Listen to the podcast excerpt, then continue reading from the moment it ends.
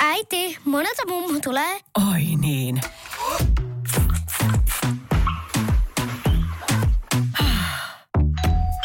Helpolla puhdasta. Luonnollisesti. Kiilto. Aito koti vetää puoleensa.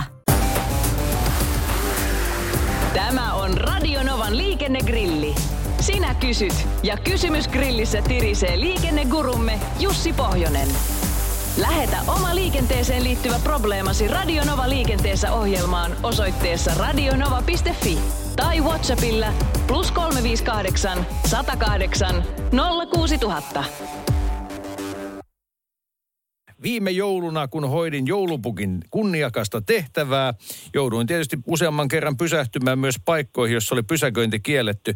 Yhdessä kohdassa tulikin sitten ikävä muistutus pysäköintivirhemaksun muodossa auton ikkunaan. Eikö nyt joulupukin tehtäviin olennaisesti kuulu lastaaminen tai purkaminen, jolloin tällaiselle pysä, pysäköinti kielletty paikallekin pitäisi voida reki tai muu kulkupeli jättää, kysyi nimimerkki Dissattu Pukki. Joo, nyt on turha pukin kinastella nimittäin.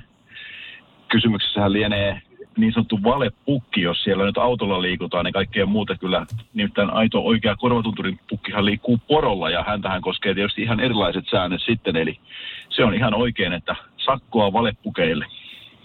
No itse asiassa valepukkikysymyshän se tämä seuraavakin on, kun tässä puhutaan naamarista, mutta Miina pohtii, että miten käy, jos ajaa pukkinaamari päällä ja kamera välähtää, kenelle siitä kirje lähtee?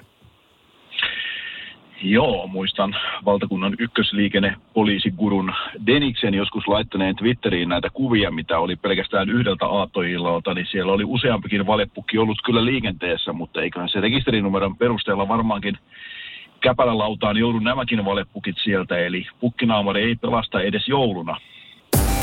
Radio Novan liikennegrilli.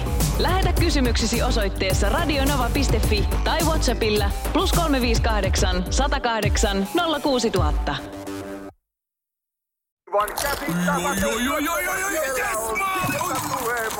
No, äkkiäkös tän voi erätauolla?